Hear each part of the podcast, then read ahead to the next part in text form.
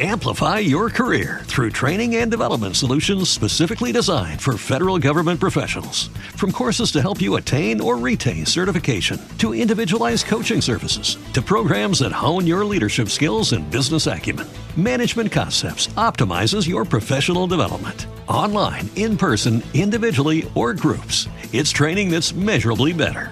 Learn more at managementconcepts.com. That's managementconcepts.com. Every day, we rise, challenging ourselves to work for what we believe in.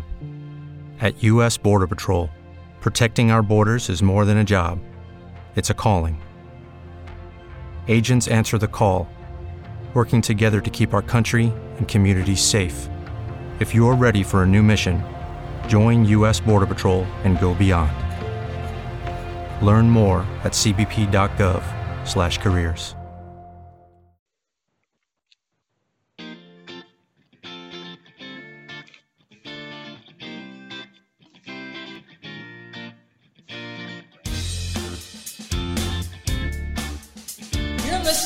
Electrician Live with your host, Paul Abernathy and Jay Grunberg.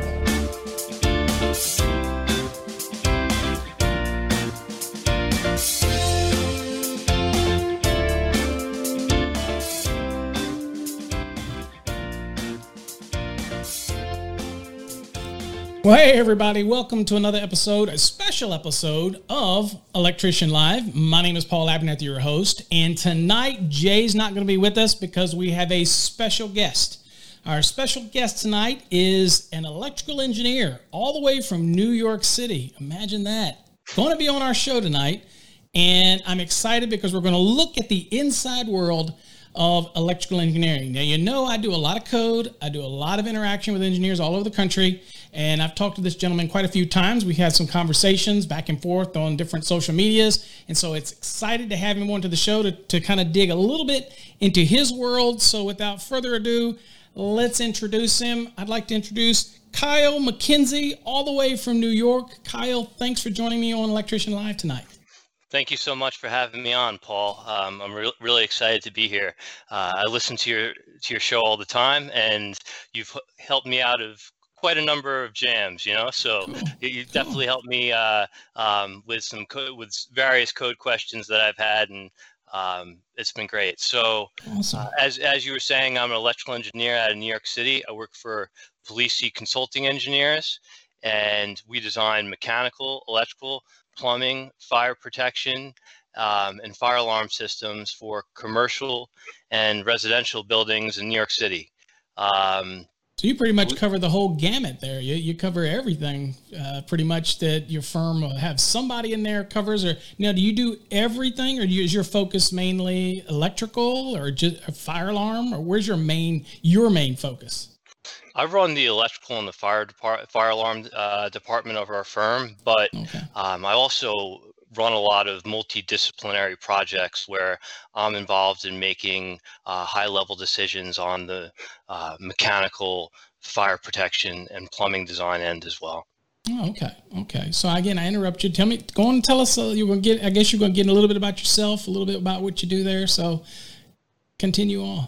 Yeah, yeah, sure, sure. So um, our firm's been around for uh, about about 40, 40 years now. Um, the company president, Thomas Polisi, is the son of the former company president, Thomas Polisi. You know, so There you go.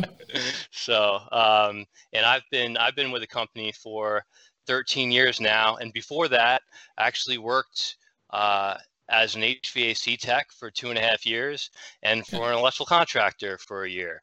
So Okay. while while I was in college, you know, I got my feet wet in the business by um, lug, lugging around tools for an electrician, and then um, doing a lot of uh, HVAC controls and um, troubleshooting for a mechanical contractor. Um, most Okay, so I don't get to rag. I won't rag you too bad. We'll, we'll just say you got your you got your hands dirty a little bit before you went into the the engineering field. For all those electricians out there listening, saying, "All right, you've got an electrical engineer on the show tonight, but did he get his hands dirty? Yes, he did. Okay, so he did a little dirty work, you know, just like all us electricians and whatnot. So good to hear that. Okay, so decided to go on into the engineering field. So, all right, keep going. Throwing a but throwing a button down and uh, and trade you know and and trade trade away the tool belt, right? That's right.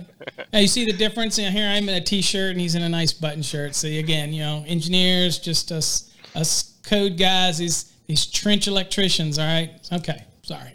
No, it's all right. All right. Um, so, you know, I wanted to get on the show and talk about a little bit about what electrical engineers do. I think it it'd probably be helpful for sure. uh, the all the electrical contractors to, li- to, who listen to the show to know um, what aspects of the business that they're they're not involved in that are in the design end before uh, before the plans and specs come out and and they have to bid on them and actually build what what crazy stuff that we show on paper right yeah. so so yes yeah so you know most of the electricians that out here you know we work a lot with the drawings. Uh, we have to look at the you know the drawings and and work hand in hand with the engineers and designers. And sometimes there's friction.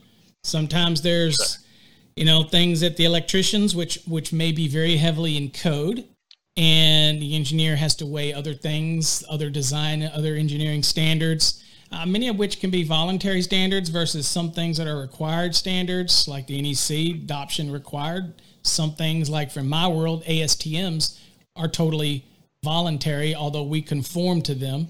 Um, all these different things that all have to work together. And I think sometimes electricians take take for granted. We get a set of drawings and we just go out there and we start doing it. We have no idea sometimes the things that go on in the background to get us these drawings. So I've got a number of questions that we're going to talk to you about and let you kind of elaborate, kind of give us that insight of all of us electricians out there on the show that have tuned in who really want to know what it's like on the inner workings of design, the engineering, what you have to go through. So I'm going to hit you with some questions. Are you are you ready to I'm re- I'm ready. Uh, okay. Fire them off. Okay. So the first question that we have is what is the process for creation of a set of engineer plans. I mean, kind of walk us through the process. I know that I got a building, I want a building built. Right. I'm coming to your engineering firm and I'm like, you know, I want it built. I want I want all of the systems to be there so that the trades know what to do. Kind of walk me through this process of what we do first off. Many sure. people haven't dealt with that before. You know, electricians get the plans. They're not sure with how it would start. You know, with a with a, a you know like a some developer or somebody comes to you and says, okay, I need some drawings. How does this process go? So, for an electrical contractor, they already have the plans in front of them when they're bidding the project. But for us, we what we're given is from the developer or from the architectural firm we're doing work with, we'll get uh, the scope of what the idea of the building is. You know, sometimes there won't even be a architectural plan yet of what is being built and there'll just be ideas of of what this project will be and so we'll have to come up with a proposal and we'll bid against usually multiple other other engineering firms. That's um, interesting. So they don't already know the engineering firm? I mean mul- i didn't that's something i didn't know in your case of a bigger firm. Um, is it others could be bidding to get the engineering work? That's correct. Right. So okay. uh, we'll we'll typically build, bid against um, sometimes three or four other engineering firms to be able to put together uh, a set of engineering plans, and um, sometimes that scope of what we're doing isn't isn't clearly defined. Right. So um, sometimes we'll be given a scope document and we'll build our proposal, our contract proposal based on that scope document but sometimes we don't have that and we're actually we're, we're actually working with the client to develop that scope. And for all we know that scope may be very different than um, the other engineering other engineering firms bidding the project. Items such as uh, number of design meetings the engineer will attend will the engineer provide bid assist services dur- during the uh, contractor bidding phase will the engineer provide construction administration services while the job is being built, what level of construction administration services being provided. There's projects where uh, will review shop drawings and answer RFIs. And then there's there's projects where uh, we'll we'll have a team on site once a week. We're writing field visit reports. We're attending all the constru- We're attending um, owners, architects, and contra- contractors meetings. What we call in New York City as OAC meetings, and our level of CA is uh, much higher than the previous type of project. Um, so, let- so, so the so just so the electricians and everybody, know, they hear different terms like RFI, request for information. Right. So it's not just like calling Johnny and say, "Hey, can I get some more?" It's it's a very detailed trail. I mean, you have to have this documentation, right? So you anything that you don't understand or you need more information, you have to request an RFI to get that information. Otherwise, you don't know if if you're designing right to the intent that they want, and that could come back and bite you in the butt later, right? Right, right, and and so part of part of the back and forth between the engineer and the electrician in that aspect, in the RFI and shop drawing aspect, is that our, our, clients are usually different. Usually, my client would be the architect or the developer, while the electrician's client is the general contractor or the CM. It, in in a standard uh, design build, design bid build type of um, okay. construction agreement. So because of that, there has to be this correct flow of information because we it's it's it's not only us making the decisions it's the developer the architect so so that there's this paper trail that everyone could look at and um, have it as the whole backstory. Right. All documentation. Document document document. Everything okay? Right. and just for us contractors out there those that are in contracting the documentation makes sure that we get paid. We want to make sure that when we do something that we can track it somewhere that says we needed to do this. Okay. We know the engineers will pay for it. That's not a problem, right? So we just want to get it done, right? Okay. Well, that's that's part of the RFI process. Usually, when usually when change orders submitted and and a lot of the times for our construction administration phase, we'll review contractors' change orders, and usually the and sometimes the RFI is included directly in the change order. That's a smart thing to do because it, that that RF that change order will have the RFI built into it that says, "Hey, you told me to do this. This is this is above and beyond the the scope of the project, and it says right here in this RFI response that it needs to be done or that you wanted it to be done." Okay, so is I noticed something we, they have here. It says something if a uh, leased space is it, how when when it comes to the design, whether or not it has to do with an, you know or whoever comes to the your firm to in order to get something designed. Right. If the if the space is being designed for the owner, or is it sometimes being designed for a future tenant that's going to go in a space that the owner has it? I mean, how would you? How does the engineering deal with that? I know we're early in that process, but I know that if I was a developer and I had a building and then I had a tenant, would the tenant come straight to you or would the owner come straight to your firm for design? Well, because actually, you're going to build it, design it for what the tenant would want. Actually, we've done it three different ways, right? We've we've been the engineer of engineer of record for the the building owner who has um, provided who's given provisions to the tenant for what they would need. So maybe the tenant's requesting, um, based on their load calculations, for 400 amps at 208 full three phase, right? And mm-hmm. so, uh, and presently, the infrastructure serving that space is only 200 amps at 208 full three phase. So we'll provide the design to uh, to increase the power supply to that space, right? but or we've worked for owners who've built out spaces for their tenants and we've done we've done the the soup to nuts design where we've we've done the full branch circuitry lighting controls fire alarm system as i was saying before mechanical plumbing sprinkler for that space and then the third way we've worked is um, where the tenant has hired us to help them design the space that they're going to build out. And under all three options, uh, to your point, part of our our job usually, if we're brought in early enough, and it's smart for it's smart for all parties to bring us in early enough, is for us to review the lease. Because there's usually certain aspects of the lease that ha- that affect um, that affect the design. There's usually, uh, at least here in New York City, there's often a um, watts per square foot requirement based on the square footage of the space, mm-hmm. where where the the building owner will say will indicate in the lease that we only provide six watts per square foot t- uh, to this to this lease space. If if through your tenant's design calculations, which you submit to the owner's engineer, that mm-hmm. indicate you exceed that amount, then you're gonna have to then you may have to pay extra to right. That'd be uh, on you. That'd, that'd, that'd be, on, on be on the tenant. So and I've seen it also whereas the owner will do a design which is like a box design. And then they allow each tenant will get their own design firm to design their space. So you could have a bunch of hands in this process, you know, for as engineering. I mean, you might just do the core as an engineering firm.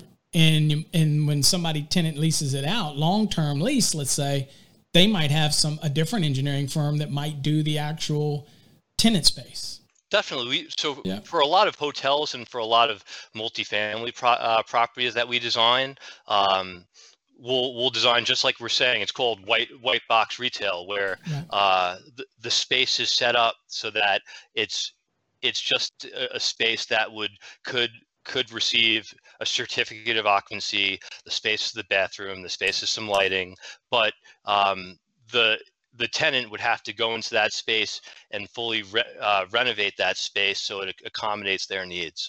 Absolutely. And so, and during the process, I think you said so. Also, let me guess. Let me correct me now. Is that in the process of creating these drawings, you've got the proposals and you've got the scopes. You're dealing with other things like surveys uh, that might need to take place. You've Amplify your career through training and development solutions specifically designed for federal government professionals. From courses to help you attain or retain certification, to individualized coaching services, to programs that hone your leadership skills and business acumen, Management Concepts optimizes your professional development. Online, in person, individually, or groups, it's training that's measurably better. Learn more at managementconcepts.com. That's managementconcepts.com. What if you could have a career where the opportunities are as vast as our nation, where it's not about mission statements, but a shared mission? At U.S. Customs and Border Protection, we go beyond to protect more than borders from ship to shore, air to ground, cities to local communities. CBP agents and officers are keeping people safe. Join U.S. Customs and Border Protection and go beyond for something far greater than yourself. Learn more at cbp.gov/careers. Got architectural drawings that are somehow going to be kicked into this. You have other trade, the mechanicals, the plumbings, the fire alarm things that all have to be considered. And everybody's got to work together. So whether or not you're just doing, if you're doing the electrical, there's somebody probably at the same time working on a mechanical, working on it. And you know what? You can only get so much in a space. So you all have to work together in order to be able to make everything you know, you don't just get all this stuff on a drawing by accident, right? Everything has its place. Well, for for most of the buildings that we designed, to your point, actually, um, the mechanical engineer from our team would would basically go first because the system they select and the air conditioning requirements that to support the building highly influence the the electrical design of our systems. So um, if a system is has a, a, chiller plant on a, on a roof versus uh, an office building with packaged air, con- air conditioning systems on every floor, our electrical distribution is going to be very, very different. And sure. the way that we set up our load calculations is Absolutely. going to be very, very different. Absolutely. All right, good. All those things have to be taken into consideration in design. So again, all you electricians out there who like to give the engineers a little bit of crap, come on now, cut them a little slack. There's a lot of stuff that goes into this. All right. So let's go on to the next question. And the next question for you, uh, Kyle, is besides from codes and standards, what influences your design? Okay, things that you have to think about. What are some Sure. of those things? Sure, sure. Um, so client design requirements. Off, we do a lot of work for universities that have their own design standards. Um, one of the big things we see is separate neutrals and uh, K-rated transformers is a frequent request. Actually, uh, They don't like them harmonics, right? They all freak out about the harmonics. Give me K factor transformers. Go on, give me. Don't be sharing no neutrals in this building. I want all. Okay, sorry. I was. Shoo. Hold on. Let me get off that. Let me get off that little that little perch I was on. Boom. Okay. Go ahead. Pick it up. So on a recent project I was working on, um, I did an office fit out for uni- university for that faculty, and the school's electrical shop requires um, separate neutrals for each circuit. And so we designed the system for separate neutrals for each circuit. Problem is that the school's furniture shop bought uh, what's called a two plus two wiring configuration. So with a two plus two wiring configuration, you have um, if you have a, a, workstation it that for a furniture partition system that has uh, four receptacles, two of them share one neutral and two of them share another neutral. So Oh, do I- they come? Do they come whipped already? They're already designed that way. You buy them in a certain way. yeah, that's correct. They, they come they come whipped already. Oops. Hold on, I got a button for I got a button for that one. Hold on. Okay. That's that's they didn't do it. Somebody didn't do it some thinking there. All right. Right, right, right. right. Well, they should have submitted the shop drawing probably to us to to review Right. and say, hey, what what's going on here? So I actually met the head of the electrical shop on site uh, to discuss it with him, and I showed him the wires to the furniture system. And he said, well, why can't we just why can't we just tie the branch circuit neutrals together and then uh, and Let's then just put a connect them to junction the- box. Let's just put a junction box there. and We'll just we'll look the other way. We got we'll, hey, bring your separate neutrals all the way up to that point, and then we'll do what we do, and nobody will know. So, so what I said to him was, yeah, we, we could do that, but we'll have to upsize the number 12s with uh, one, one aught. And I'm sure he's like, okay, we'll just we'll just get new equipment. well, what, what they did was they um they replaced the harnesses within within the furniture. So uh, the, the the system had the had the uh, capability to have um, a separate neutral option. So they were able to um, okay. So they lucked out then. yeah, yeah. They lucked out. um, other other things that uh, influence the decisions we make are uh, who the client is, whether it's the architect, developer, um, a university facilities team. So uh, for for the architect, usually their biggest concern is space and aesthetics, and um, our team really likes working directly with uh, design architects who ha- have you know have have an eye for for aesthetics and um, we kind of live in their world and um, so every every piece of mechanical equipment every panel board we work very closely with them to find uh, the most aesthetic solution and usually the biggest space saving solution because um, they want they want their spaces the classroom the office to be Right. front and center Uh, the, the the utility stuff goes in a small plate. They they that doesn't make them any money. You know they need you know, so they stick all of our stuff in the smallest. Always worried about working clearance because they throw them in the smallest rooms.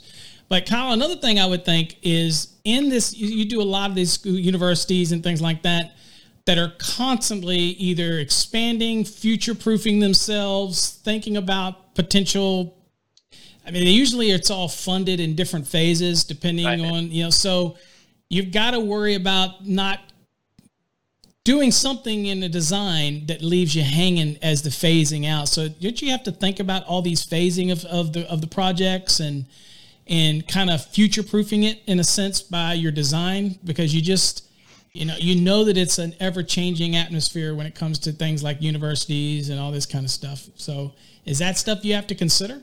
I mean, you have to take phasing and future proofing it and all this kind of stuff into consideration.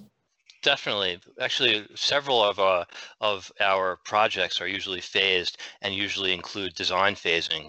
On one of the recent projects I worked on, uh, I worked on an office fit out where um, where the where where the electrical closet was is located was located. They're building bathrooms in that area.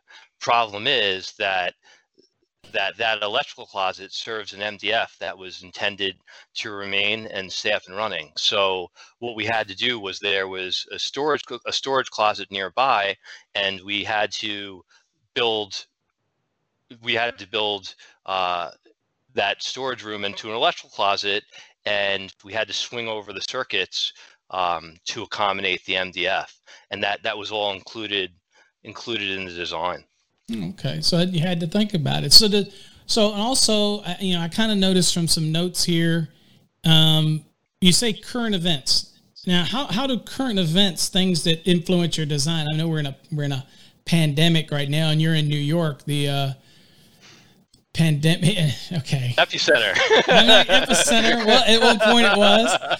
Um, and so all these things affect you know uh, you know different things that are going on in your design? Do those influence? They have some type of influence on your design? Sure, sure. Actually, uh, a lot of the jobs that we've been in the in design for, we've gotten several. We've gotten requests from most of our clients to look into um, into virus mitigation, and so oh. there's there's several things you could do to the to your air handling systems, or add, for you could add UV um, UV fixtures. They're not really they're not lights. They're it's called they kill UV the germs. right? Yeah, yeah.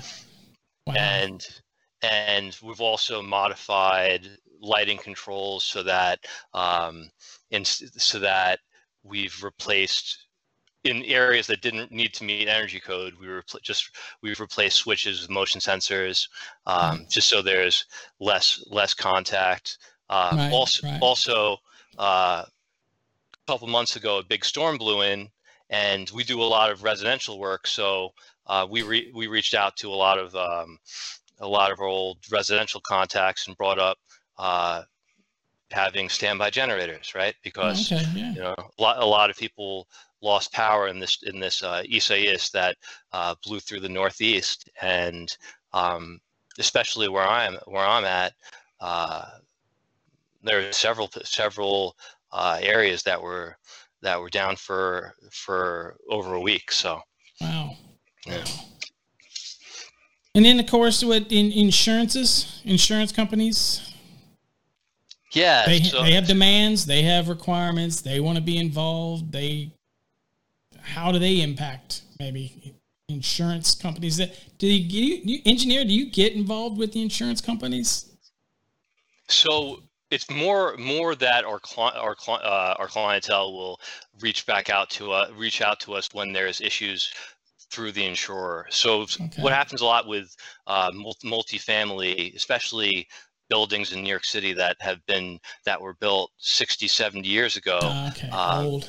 Yeah, so they have so all, all the apartments have Federal Pacific Stab-Lok breakers, and they, you know, you know, Paul, they call them the no trips, right? Because they don't they don't trip. Okay, well, I'm not going to go into my discussion. They're not always as bad as they seem. but, you know, anyway, so yeah, so I mean, you have some old infrastructure that's, you know, you just can't go in and redesign and leave old stuff there. And, you know, it, most jurisdictions aren't going to allow it. And again, my understanding in New York, sometimes the approval process on certain things in construction is very slow because of the volume you know, of getting yeah. approval and people will do things and they can't wait and they start going on and, you know, inspecting things or things get done without inspection just because, you know, they don't have the time to wait. Now, again, I don't know if that's just what I've heard, but, you know, you know, sometimes again, so insurance, they always want to be involved in everything, right? And it's usually, like you said, from the owner's perspective, not so much, I guess, from the engineer. It's that the owner will reach out and say, hey, I got insurances are having some issues they want to, you know, they want to know something from an engineering side, I guess. Right. Well, well, uh, just recently, uh, um, an owner of a multifamily apartment building reached out to me about, and his insurance company dropped his insurance because um, of the presence of federal Pacific Stab-Lok breakers within mm-hmm. each within each of the apartments. So um, they had an electrical contractor that gave them a very high price for replacing the panel boards in their entireties in their entirety. And so what we did was we wrote um, a letter to to the apartment owner, which they gave to their insurer, stating that instead they could use um, they could use listed replacement breakers, mm-hmm. such as Connecticut Electric makes sure. um, listed Stab-Lok replacement breakers, uh, which would lead, which would be a significantly lower cost. Yeah, so there's a breaking point on that for the listeners out there. So when it comes to an entire panel, obviously it's cheaper per breaker for an entire panel, but when you're talking smaller, and these are probably not really big panels,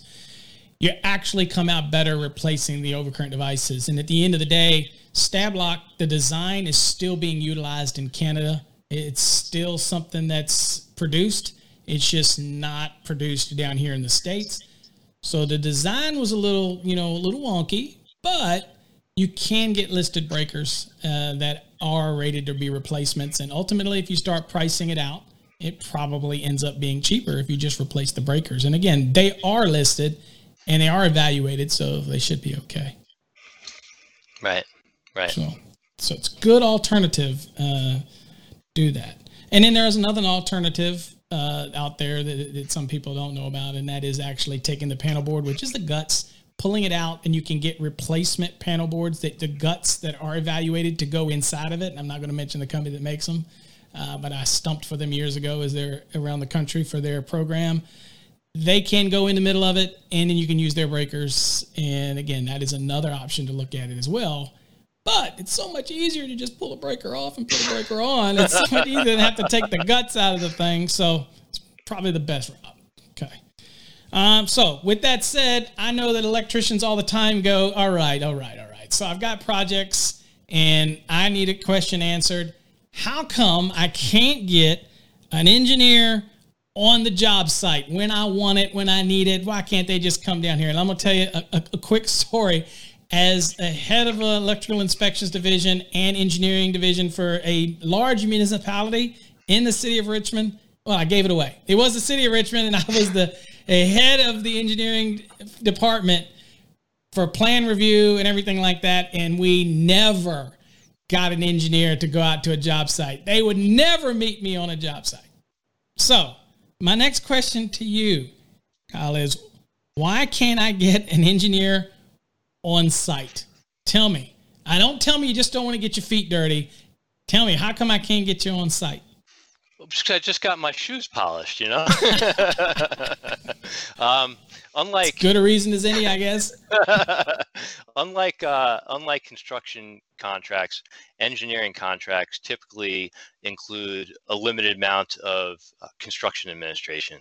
So, for instance, site visits may be may be on time card for construction administration, or there may be a set quantity included in um, the engineer's cost structure. And so, and the reason that is, is because it's, it's different for an electrical contractor. They have to be, the electrician has to be on site anyways, because they have to, they have to build out the project. Right. We're but, constantly on, we're constantly on site. Yeah. Right. But for, for the engineer, once once they deliver their documentation, um, it would be additional work for them to come back down to review uh, some sort of construction uh, issue in the field. So, so, so basically, they, you know, let me translate for you electricians out there. They already been paid and so to have them come out on site multiple times to solve your issue, which is what you're getting paid to do, it's it's not fair to them. Now, with that said, Kyle, if I'm an engine, I'm an electrical guy and I run into conflict, I run into something that is that I believe needs to be changed, or it's still. Amplify your career through training and development solutions specifically designed for federal government professionals. From courses to help you attain or retain certification, to individualized coaching services, to programs that hone your leadership skills and business acumen, Management Concepts optimizes your professional development. Online, in person, individually, or groups, it's training that's measurably better. Learn more at managementconcepts.com. That's managementconcepts.com. With the Lucky Land slots, you can get lucky just about anywhere. This is your captain speaking. Uh, we've got clear runway and the weather's fine, but we're just going to circle up here a while and uh, get lucky. No, no, nothing like that. It's just these cash prizes add up quick. So I suggest you sit back, keep your tray table upright, and start getting lucky. Play for free at LuckyLandSlots.com. Are you feeling lucky? No purchase necessary. Void where prohibited by law. 18 plus terms and conditions apply. See website for details. Client, but it might be adverse to something that's in your design. Right. I then can come to you or come to the engineering firm. And I think a lot of electricians are scared to do that. But again, if it's something, um, you know, I, I'll use an example. Let's say Kyle specked out to ground rods, uh, four aught. And, you know, and I'm sitting there going, I well, wouldn't you know, do that. I'm right, but I'm just saying they don't have a clamp for that. I'm going to have to Cadweld. It's not typically what I want to do. I want to run six gauge because 250.66A says I can do it. But Kyle specked out four aught copper to that ground rod uh, or multiple ground rods um, or their triad that they love. Uh, and I do that. And then I go, why does it have to be larger than a six? And so I come to you when, when the code says six again, and, and we know that you can't put 10 pounds in a five, 10 pounds of crap in a five pound bag. So I come to you and I say, Kyle, I want to change this. I, I would, I, we'd like to run six. Now, from a contractor and an owner standpoint, I probably bid the job within four aught. So I'm going to probably, as an owner, I probably go, well, give me some of my money back because there's a difference in price between four aught and six. But nobody discusses that. All I'm going is to Kyle, the engineer, and say, hey, I want to change this to six. What does the engineer do? And that's just an example. But what does the engineer does get involved then? Even it's after the fact deal, but now I'm requesting you to change something or making a request. How do y'all handle that? So I, I think that if if we had done something that was above and beyond code and there wasn't there wasn't a, a good reason for it. So in in in your example of That was an uh, extreme example, by the way, but yeah, yeah, yeah. But that might be driven. So, so something strange like that might be driven by um, the campus IT director. They might not fully understand grounding, and they might say, "Well, we want we want all these Bigger's better. Going, yeah, bigger's better, exactly." Mhm. And uh, but well, in, in in all fairness, the electrician, in that respect, I should have said to the campus IT director, "Well." You know, I, I don't. I don't see why we're doing this. You're, you're, you're going to be spending extra for something that you don't need. But right. if so so what so what i would do is if if that was if that was the case i'd let the electrician know that but if that wasn't the case then and what they wanted to do met code um i'm i personally have there's no reason for for for me to to say just because I showed this on the, on paper, you had to do that. If if they're going to install something that meets code and and what I showed was above and beyond code, and they're willing to get give a own, ownership or credit for doing that, then then they then I completely agree with that. Okay, so that's a good good way for all you listening out there. Not all engineers are very rigid. Okay, I deal with a lot all over the country. Some are rigid, some are not. Fact of the matter is, code is code. Now, if they want to go above and beyond code, they have the right to do that. They're the engineering design. For example, they can even change the ampacity that a conductor can carry based on their engineering design and whether using something like a Neher-McGrath, which nobody calculates anymore.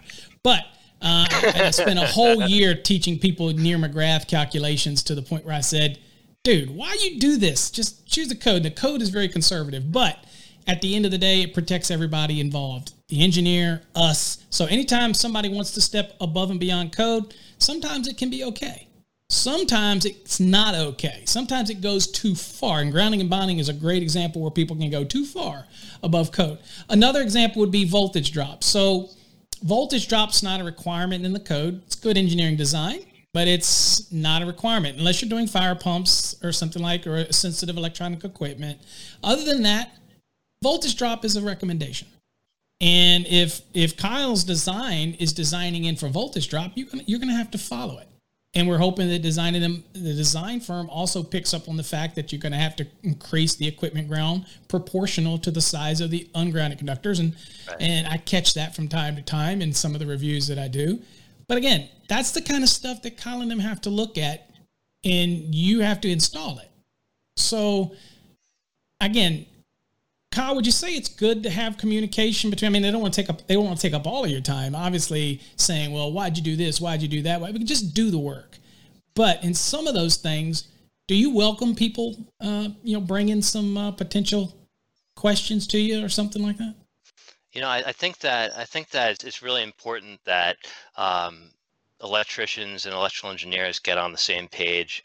Um, over here in the Northeast, a lot of the projects we design are design bid build and that contract model has creates sort of a contentious relationship between the construction and the design team and sure. this this home whole work from home atmosphere really hasn't uh, really hasn't helped in that process because even construction meetings we're now doing remotely so yeah. really the only time uh, the electricians get to interface with us is when when problems arise or there's a meeting on an RFI or a meeting on a change order or something of that something of a contentious nature, and right. it almost fosters like a um, us us versus them right uh, relationship. So uh, the best advice I could really give to electrical engineers is to to go out of your way, to go out of your way and uh, meet an electrical contractor on site. Um, just a, a, quick a quick story about how um, simply going down to the site could um, foster a relationship with an electrician. Earlier this year, I designed, I provided design for the renovation of a church's retreat house.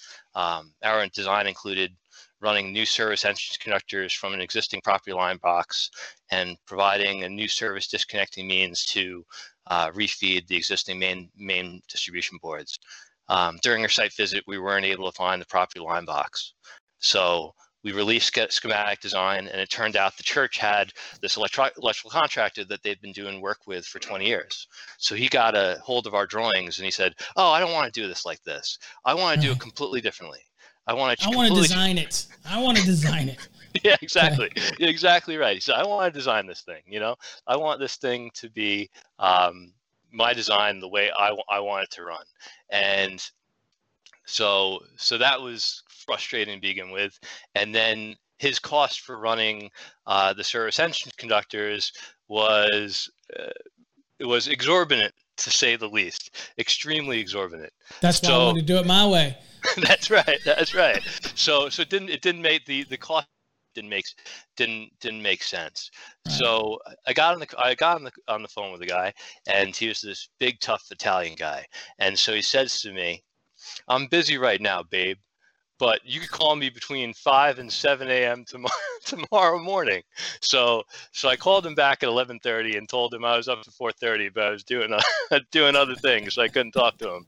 Um, but I made the offer to meet the guy on site and, and to walk through the infrastructure with him and uh, to look at the run for the service entrance conductors. Um, now, please note that this was this was June in New York and um, I hadn't left my house in like in two and a half years. So this would be two and a half months. Two and a half years would be really long.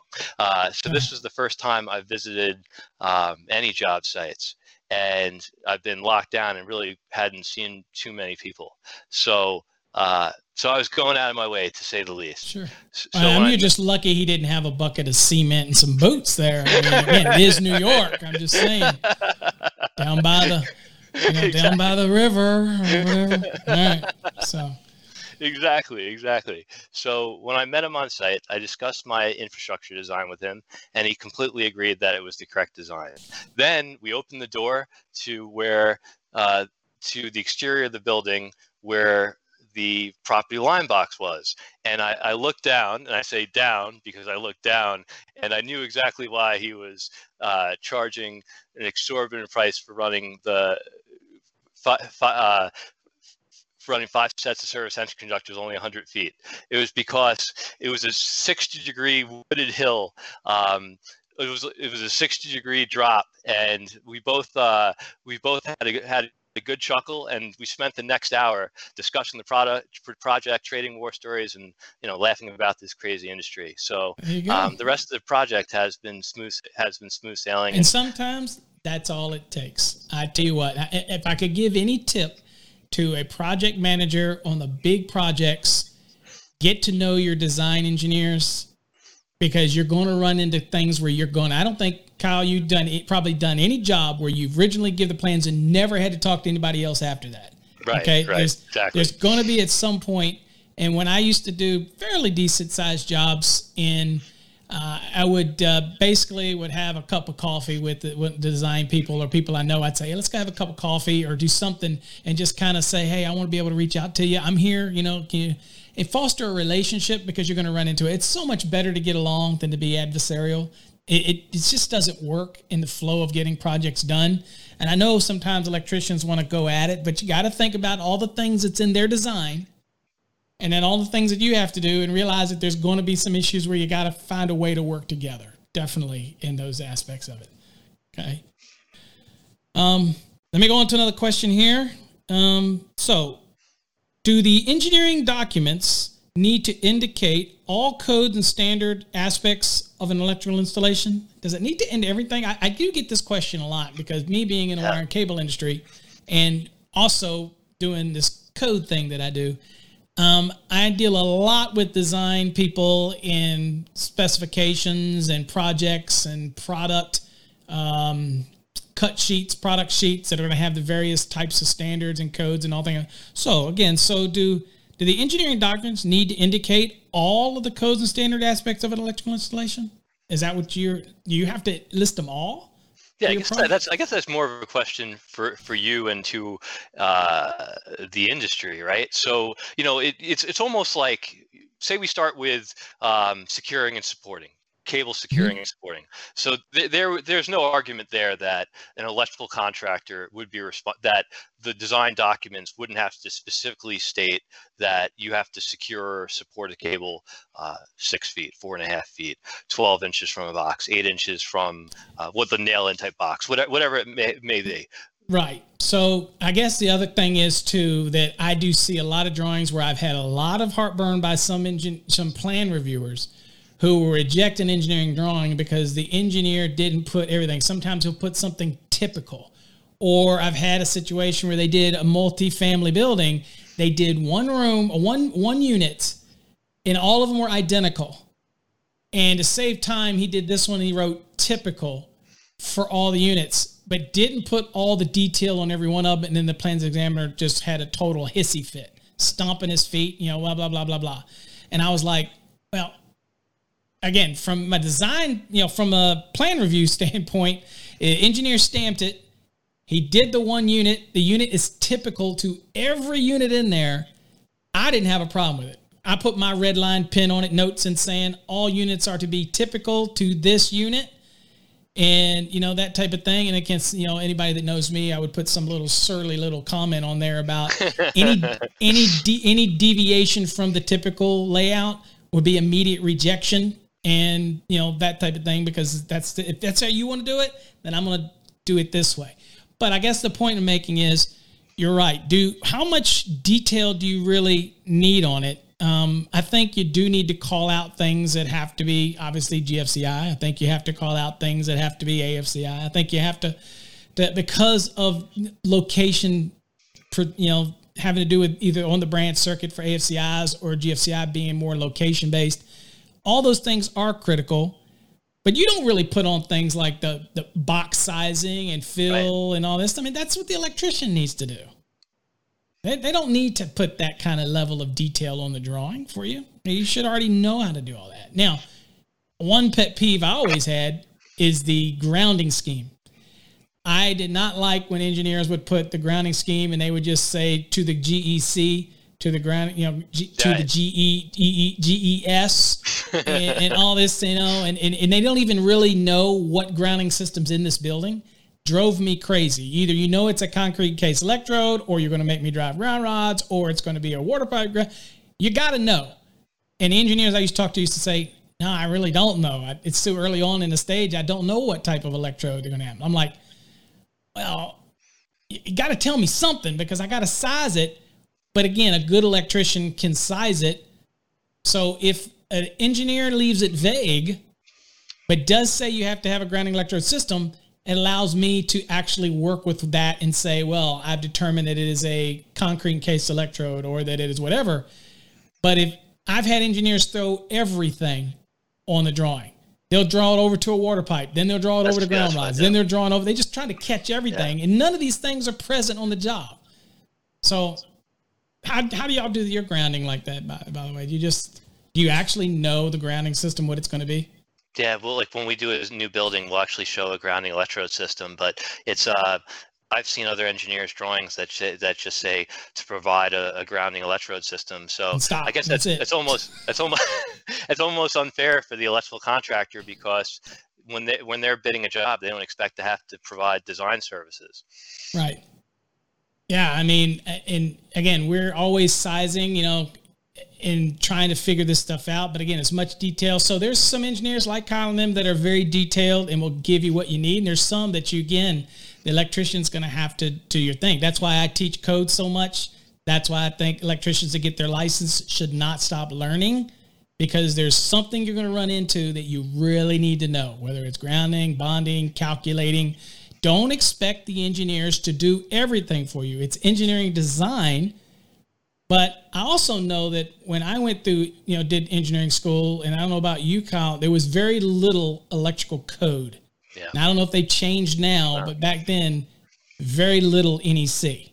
Very much dynamics and electrical system design and things, but very little National Electrical Code even the even the PE license only uh only a small percentage of the questions I think it was um 15 percent or so I forgot forgot exactly the percentage but was on electrical code the the PE power involved a lot more uh, utility infrastructure design and um, mo- motor systems and controls and actually didn't didn't delve a lot into the electrical into the electrical building construction industry.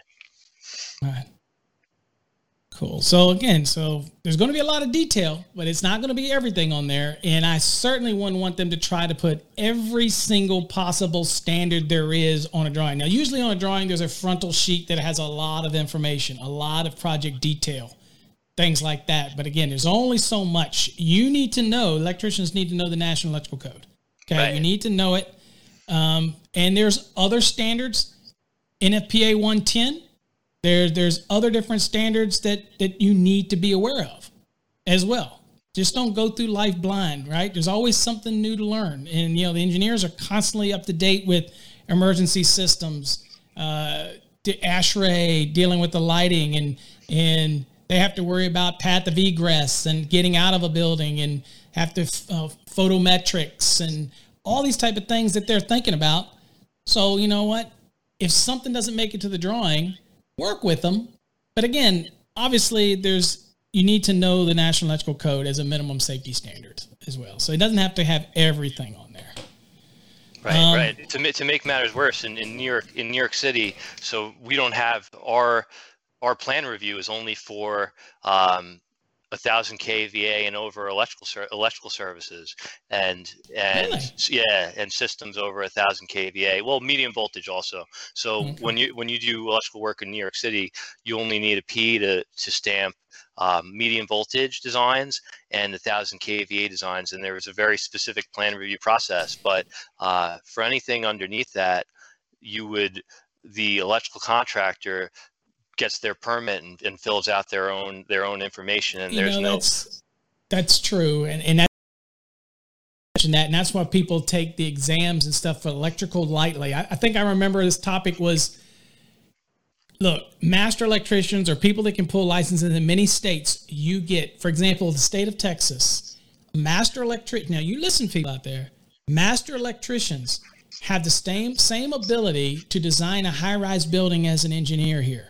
It's like that in many states. In Texas, the master electrician could design the entire infrastructure of a high-rise building. I don't think they will. I don't think they'd want it. I certainly want no parts of it. But the way the Texas law is written, it's almost like equivalent to that rule. So again, you get a lot of responsibility. And so I guess Kyle, those size systems in New York, electrician electrical contractors have a lot of responsibility. They they need to right. brush up. It's not just a matter of getting your license and thinking you can tackle the world. You got to keep learning. Yeah.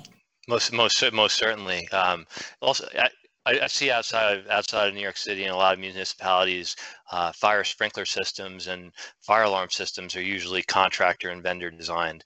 Like the, the pipe pipe fitter will will design the sprinkler system, and the fire alarm vendor will design the fire alarm, and we'll do and we'll do like a a, a design assist kind of process. I tell you what, if I was doing work like that, I'd, I'd much rather have Colin design it and I just install it. I, I don't want the headache of having the responsibility of that. I just want to put it in. I just design it, I'll put it in. That type of thing. So let's see here, uh, Kyle. Let's see uh, quickly, but briefly on this one. It says the engineer said they didn't design the lighting controls or device locations or the connection to the utility system or the conduit infrastructure for AV and IT. So, what are we what are we talking about here? Um, so there's several different consultants that uh, that define the electrician's scope of work. Okay. So there's, in addition to electrical engineers on a standard, on a on a large um, development project, you may have a lighting consultant, a AVIT consultant, uh, a theatrical consultant, a theatrical consultant, um, a civil a civil engineer, and so and all and the architect, of course, all mm-hmm. of these design professionals drive the um, the scope of the electrical contractor. So, so, so the important part here is communication. The electrical contractor needs to communicate with all these possible consultants, the lighting people, the design people where necessary. Definitely has to be involved overall in, in, in meeting with everybody. Instead of somebody saying, I ain't got this or this is not my responsibility. I didn't do this. Uh, ultimately, as a contractor, I just have to get it done. But there could be multiple consultants on this project. Right, right. So, so it's it's not as easy as just building a relationship, as we were discussing before, the electrical engineer, because there may be questions on a lighting control system that wasn't that was designed by the lighting consultant, or they there may be on on a building that has several acres of land, the actual connect connection to the utility infra- infrastructure may be it may have been done by a civil engineer.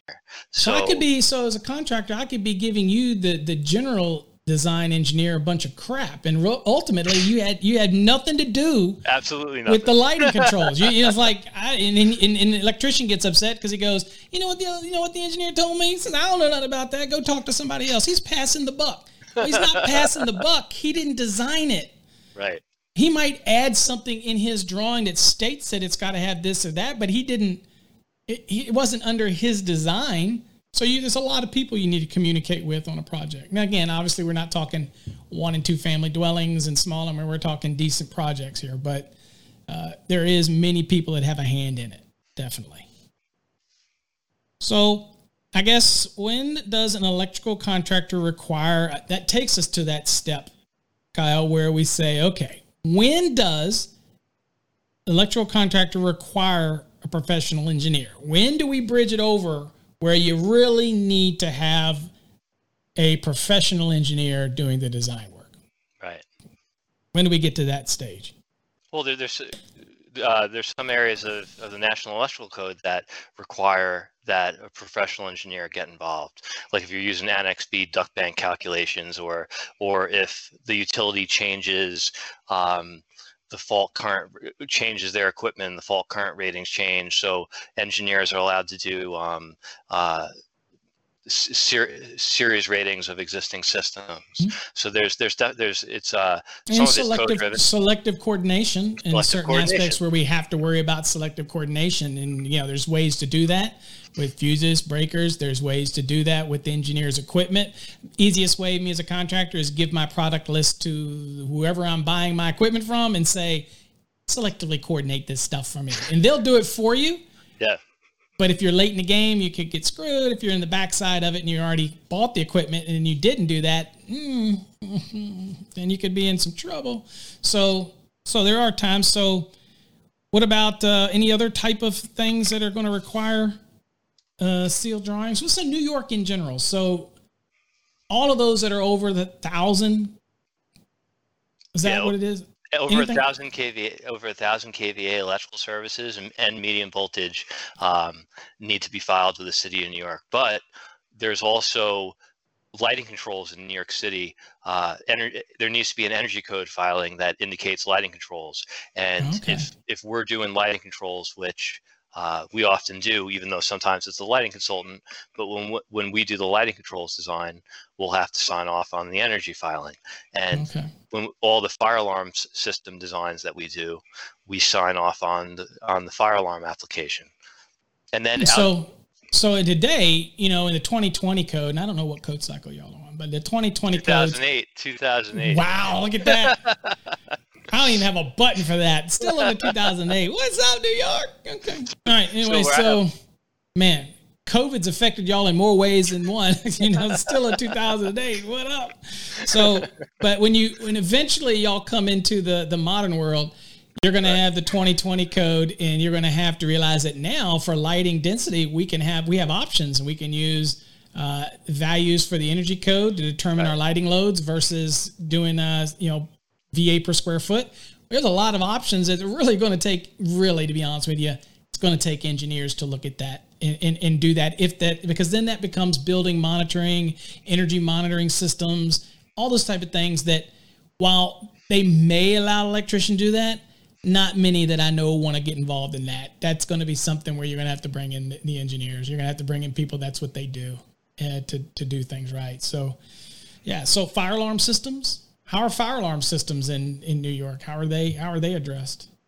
Any any fire alarm system needs to be filed with the fire department. Okay. And that would, so in doing that, does that require an engineering seal?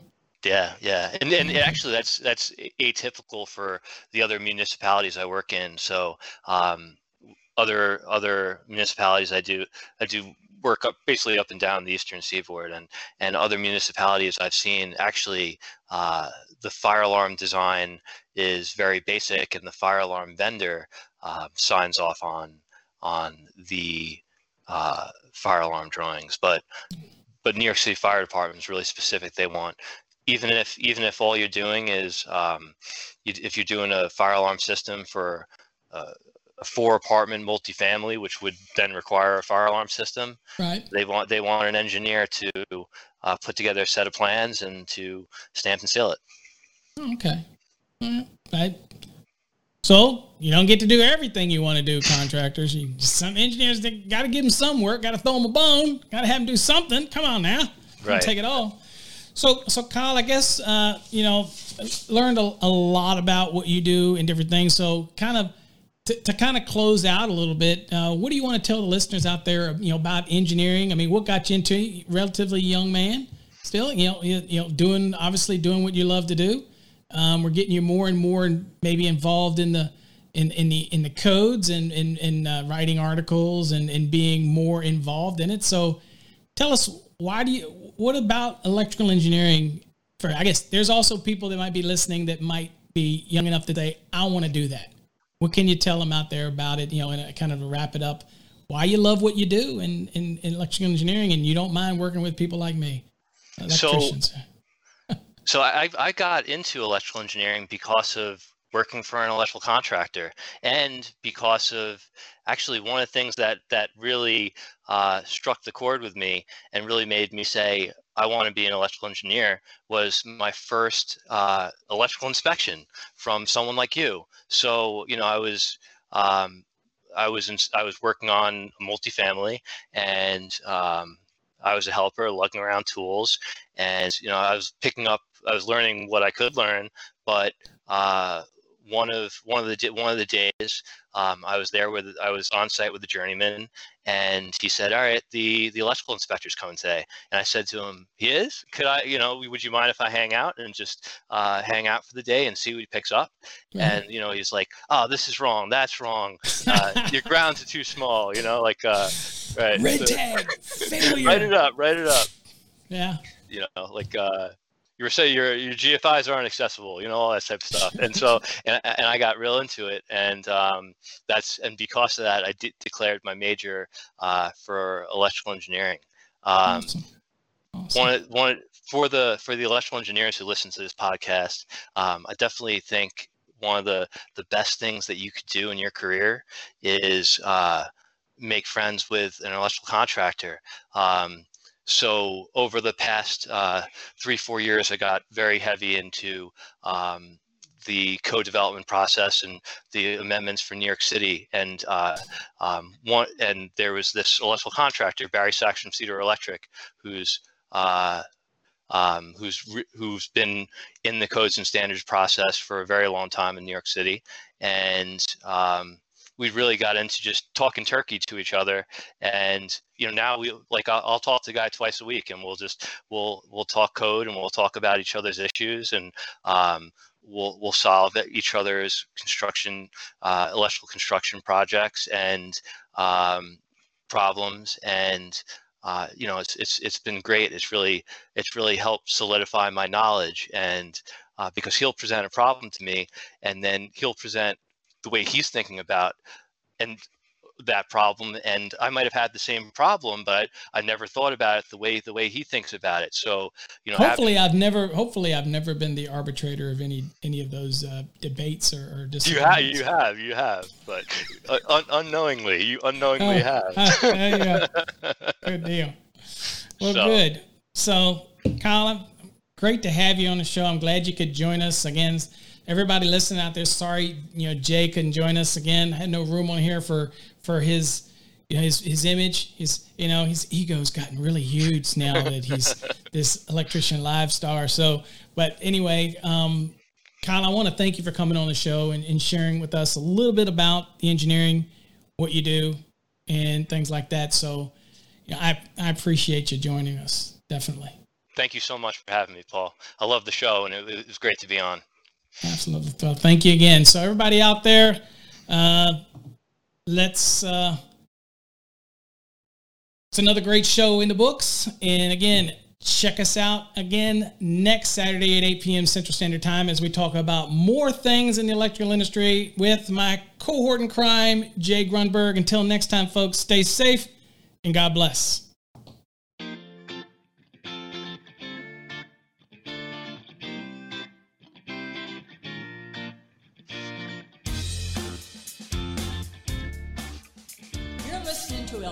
Live with your host, Paul Abernathy and Jay Grunberg.